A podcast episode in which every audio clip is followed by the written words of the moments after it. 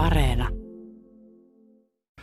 Joo, meillä on tänään lepopäivä ja yleensä sitten me kyllä suunnattaa jossain aikaa tallille. Tämä on semmoinen ihana paikka viettää aikaa, niin tänne on aina mukava tulla, vaikka aikainen aamu meille olikin. No hevosista lisää vähän tuota tuonnepana, mutta puhutaan tästä urheiluasiat nyt. Eli teillä oli molemmilla haaveina EM-kisat ja myöskin kisaraja ylitetty. Mikä tuo pistemäärä muuten oli? Se oli 5950, joo, ja se ylitettiin nyt viime kesänä sitten molemmat. No, minkälaista menestystä teillä on? Kerrotaan vähän. Suomen mestaruuksia Jutalla montako? Öö, mulla on niitä neljä ja sitten on lisäksi yksi pronssi. Hertta. Joo, ja mulla taitaa tarkalle olla, onko mulla kaksi hoppeeta ja sitten yksi pronssi, vai kolme hoppeeta ja yksi pronssi. Eli tässä seisoo nyt käytännössä Suomen lähestulkoon kaksi parasta seitsemän ottelijaa. Otetaan mukaan vielä semmoiset nimet kuin äh, Maria Huntington ja äh, Mia Silman, kun se oli, niin sitten on Suomen parhaat seitsemän ottelijat siinä. Joo, siinä on semmoinen tämänhetkinen nelikon kär, nelikkokärki, joo. Miten iso harmitus oli, kun pitkään haaveilut EM-kisat jäivät pois? No kyllä se harmitti tosi paljon, että se ajatus mielessä on herännyt joka aamu tässä noin vuoden ajan, että sinne sitten mennään ja siellä on kovassa kunnossa, niin kyllä siinä meni niin kuin aikaa, että siitä sitten pääsi yli. Joo, oli se tosi iso harmitus, että tosiaan sitä varten on nyt reenattu ja se oli tosi iso juttu, että me kaikki neljä tehtiin se rajaa ja nyt oli tarkoitus tänään alkukesästä vielä käydä kovat mittelyt, että ketkä kaikki kolme sinne lähtee, kun sinne vain kolme pääsee, mutta nyt on sitten uudet ajatukset. Niin, mitkä ne ajatukset nyt ovat? No nyt tällä hetkellä ne on sellaiset, että vielä ei olla Kalevan kisoja peruttu, että ne olisi nyt sitten Turussa ja toivottavasti ne pystytään pitämään tai sitten edes siirtää vähän syksymmälle, että jos ei ihan silloin kun ne on tarkoitus, niin sitten edes vähän myöhemmällä. No millä tavalla teidän päivät täyttyy nyt korona-aikana? No aika samalla tavalla toisaalta kuin ennenkin, että treenataan kaksi kertaa päivässä ja sitten perusruokkailut, lihashuollot. Ja siinäpä se oikeastaan ainut muutos se, että ei voi tehdä yhtään nyt töitä, että mä oon sijaisuuksia jonkun verran tehnyt kouluilla, niin niitä ei ole ollut. Ja sitten tietysti kavereita ei ole voinut nähdä. Että se on sitten myös semmoinen toinen iso miinus. Eli Jutta, olet valmis opettaja? Joo, erityisluokaopettajaksi valmistuin syksyllä. Entä Hertta? No mä valmistuin kätilöksi. Että tota, mä nyt onneksi on pystynyt sit aina tekemään silloin tällöin kätilöhommia, mutta tota, niitäkin on aina vähän vaihtelevasti. Mutta sitten se treenaaminen, minkälaista se on koronan varjossa? Onko siinä jotain reunaehtoja? No on se muuttunut tosi paljon, kun areena on ollut kiinni. Et me ei olla päästy niin lajitreenejä tekemään juuri ollenkaan nyt, että kun ulkona on ollut niin kylmä. Että kyllä se on muuttanut sen treenin niin, että on pitänyt vaan tehdä lenkkiä ja kaikkea sellaista, mitä tälleen kylmällä pystyy tehdä. Että sali, fittari on onneksi ollut auki. Että se on pelastanut kyllä meidät nyt sitten. No millä tavalla sitten niitä tosiaan lajitreeniä tehdään? Kerrataan vähän siis seitsemän otteluun niin on 100 metriä korkeus, kuulla 200 metriä pituus, keihäs 800 metriä. Miten treenataan noita? Esimerkiksi keihästä, pituutta. No siis loikkien esim. pituutta, eli tehdään loikkia ulkona. Se on semmoinen pituuden juttu. Sitten tietysti voimaa, se vaikuttaa kaikkiin lajeihin. Että sellaista nyt ainakin. Mitkä teillä on vahvimmat lajit? otetaan herttäisiin. No mulla vahvimmat lajit on ehkä just toi 200 metriä ja sitten niinku 800 metriä on silleen, että jos vertaa esimerkiksi muihin Suomen ottelijoihin, niin ne on semmoset, missä mä yleensä niinku saan sit pisteitä paremmin kuin muut. No, minkälaisia aikoja? Öö, no 200 metriä mä oon juossut 24 21, onko tarkalleen, ja sitten 800 metriä mä oon juossut 26, 215 terapiat. Jutta. No mulla se on sitten keihäs se vahvin. Et se on semmoinen lempilaji ja vahvin myös. No paljon se on mennyt? 47 ja risaattaa, että olla enkka. Palataan ihan vähän tuonne Lieksaan niihin aikoihin, kun olitte huomattavan paljon pienempiä, mutta mikä sai teidät innostumaan silloin aikana urheilusta niin, että se johti siihen, että olette nyt käytännössä ammattiurheilijoita, Jutta? No jos voisi sanoa, niin ehkä se on vanhempien se semmoinen tuki ja tsemppaus siihen liikuntaan, että hyö niin kuin tosi aktiivisesti meille rakensi paikkoja iskä kotipihalle ja sit sitä kautta tutustuttiin yleisurheilu- ja yleisurheilulajeihin ja siitä se sitten oikeastaan lähti. Sitten tuli menestystä pikkuhiljaa ja se sitten ruokki lisää. Joo, kyllä. Ja ehkä ollaan just oltu aina semmoisia aika tekeviä ja touhukas kaksikko, niin sitten vanhempi on pitänyt keksiä, että mitäs nyt puuhattas, niin sieltä se on ehkä sitten lähtenyt. Onko missään vaiheessa tullut epäusko? Tietysti aina tulee vammautumisia, että kahdesti päivää harjoitukset. Se on kova rääkkiä.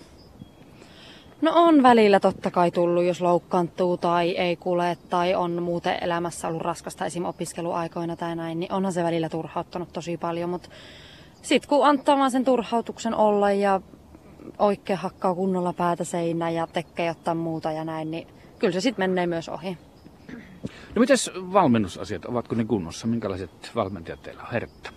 No siis meitä valmentaa iskä ja siis tota, on kyllä siis kunnossa, mutta toki iskä asuu se on 30 kilometrin päässä, niin se nyt aina vähän asettaa haasteita, mutta kyllä tälle ainakin kesäisin sit reenattaa aina paljon kotona ja sit siellä iskä on koko ajan ja näin, mutta No mutta sitten, jos kaksi kertaa päivässä on harjoitukset, niin pystyykö sitä leipätyötä tekemään? Niin kerrot tuossa, että Jutta valmistut opettajaksi ja sitten Hertta kätilöksi, niin ehtiikö sitä, pystyykö vai pitääkö olla niin kuin jo koko päivä toiminen urheilija, että pärjää sanotaan vaikkapa nyt SM-tasolla, puhumattakaan sitten kansainvälisestä tasosta? No SM-tasolla ehkä vielä pystyy, mutta tota, kyllä se sen, jos haluaa huippurheilija olla ja ammattiurheilijamaisesti niin kuin elää, niin kyllä se vaatii sen, että ei siinä pysty yhtään töitä tekemään. Että koko päivä ja kaikki tekeminen rytmittyy vaan sen mukaan, että se on treenille ja urheilulle otollista. Joka ikinen tunti oikeastaan. No sitten tullaan siihen, että jollain pitää elää. Eli käytännössähän tarkoittaa sitten varmasti jotain sponsorointisopimuksia. Mikä tilanne teillä on? No siis meillä on ihan siinä määrin hyvä tilanne, että Joensuusta on Hertan kanssa itse etsitty ja löydetty muutamia hyviä sponsoreita, että sinänsä ihan hyvä tilanne, mutta kyllä saa niin kuin aika tarkkaan joka ikisen euron miettiä, että miten sen käyttää.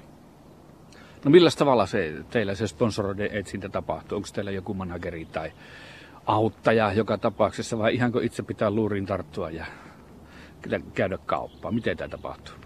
Joo, kyllä me on Jutankaan ihan itse ite ne tota, etitty, että siis semmoinen meillä tehdään yleensä semmoinen esite meistä ja sitten ollaan sähköpostilla yhteydessä ja soitellaan ja käydään tapaamisissa ja hoidetaan itse nämä yhteistyökuviot kyllä, että ei ole mitään manageria meillä koskaan ollutkaan. No miten hyvin Pohjois-Karjalasta tai Suomesta niin on löytynyt sitten seitsemän ottelijaa, niin miten kuumaa tavaraa se on tuolla markkinoilla? No kyllä ehkä niin tämä Pohjois-Karjala sinänsä on ollut helpompi paikka vaikka kuin Etelä-Suomi. Jos voisi veikata, että kuitenkin täällä ehkä urheilija urheilijoita ja kysyntää ei ihan niin paljon suhteessa ole. Mutta toki niin kuin se pers, oma persoona ja se, mitä on valmis siihen yhteistyöhön tekemään, niin se on niin kuin se, mikä ratkaisee, että, että paljon siihen saa niin kuin myös tavallaan tehdä vastinneeksi, että sitten niitä saa. No mitä pitää tehdä vastineeksi, eli mitä tänä päivänä niin tarjotaan? Puoli ja toisi. No somenäkyvyys on ehkä semmoinen, niin kuin mikä on lisääntynyt nyt tosi paljon yhteistyökumppaneiden ja urheilijoiden välillä. Ja sitten toki käydä tapahtumissa, olla siellä tavallaan edustamassa. Sitten toki lokot urheilijoiden noissa urheiluvaatteissa. Ja tota, että just se Instagram-näkyvyys on nyt semmoinen kysytty ja erilaiset tapahtumat, että olla semmoisessa PR-toiminnassa sitten mukana. Ja sitten nimet kirjoitetaan, että joku määrä euroja siirtyy teidän tilille jossain ajassa. Joo, se menee semmoiselle Suomen Urheiluliiton tilille ja sitten sieltä niitä saadaan kuitteja vastaan nostettua. Aa, se menee noinkin, että niinku, entäs pystyykö suoraan tekemään diilejä? No voi toki tehdä suoraankin, mutta yritykselle ja itse urheilijalle se on kannattavampaa pyöräyttää sitten sen tilin kautta. Vielä tähän urheilun sisälle sitten, niin miten kaukana nyt kansainvälinen kärki on tällä hetkellä tulosten valossa? No kansainvälinen huippu on varmaan siellä 6800 suunnilleen. Nyt en ole ihan varma siitä tarkasta, mutta toki kun on seiteottelusta kyse, niin sitten niin kun, kun siinä on seitsemän lajia, niin on myös sitten paljon mahdollisuuksia tavallaan saada lisäpisteitä. Että kyllä näen, että se on ihan realistisen matkan päässä. Miten tuo seitsemän lajina, niin tuota, kuinka media kiinnostavaa se on tänä päivänä?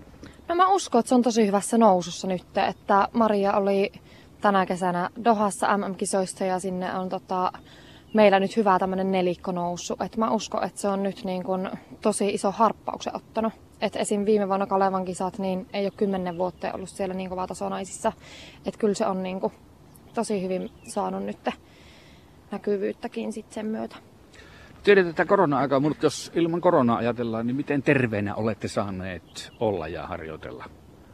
On kyllä nyt koko vuosi saatu olla tosi terveenä ja ehjinä, että ei ole ollut mitään vammoja. Että siitä iso kiitos mun fysioterapeutille Jarkko Pölläselle, että hän on pitänyt mut kyllä hyvin kunnossa, että se on auttanut paljon. No, miten hyvässä kunnossa itse arvioisitte olevanne tällä hetkellä? No kyllä, ainakin talvella kun testejä tehtiin, niin oltiin tosi hyvässä ennätyskunnossa, mutta nyt toki kun on ollut niin kylmä, niin me ei ole voitu testata, että nyt on paha sanoa, mutta kyllä mä uskon siihen, että se kunto on edelleen tosi hyvä. Sano Jutta, entäs Hertta? No kyllä, ihan just näin, että testit on mennyt eteenpäin ja kovaa tota, into olisi ollut päästä nyt ulos mittaista kuntoa heti kesän alussa, mutta nyt valitettavasti se jäi sitten arvotukseksi, että mitä se on. Okei, mutta nyt vaihdetaan vähän näkökulmaa ja aihetta esistää. Mitä tuo, tuo heppa teille merkitsee? No se merkitsee ihan niin paljon, että sitä ei kyllä oikein voi estää niin kuin kertoa, että se on meidän henkireikä, jos voi niin sanoa, että se on meidän terapeuttimme ja pään tuuletuslaitteemme, että se on kyllä tosi tärkeä meille. No voisin kuvitella, että ainakin näin korona-aikana se pettymisen jälkeen, niin onko hän osannut kuunnella? No on kyllä ja siis se on ihan aina, että jos yleensä herkästi urheilijaa arvotetaan niiden urheilusaavutusten mukaan ja miten meni kisat ja paljon teki tuloksia ja muuta, mutta tänne kun tulee, niin kukaan ei kysele, että miten ne kisat meni ja voititko, että täällä on sitten ihan kaikki muut jutut kyllä tärkeitä. Minkä ikäinen heppa ja mikä sen tuo hepahistoria? No Herina on täyttää 18 vuotta ensi kuussa ja Herina historia on se, että Herina on entinen ravuri. Herina on lämmin verinen ja se on juossut joskus kilpaa. Sitten Herina lopetti raviuran ja sen jälkeen se me itse asiassa saatiin. Et se oli vähän semmoinen, niin kuin, että ottakaa se ja pelastakaa se tyyppinen juttu, että me sitten otettiin ja koulutettiin ja nyt se on ihan huippuratsu. Mä ajattelin, oliko jossain kisoissa palkintona hevoon? Ei sentäs.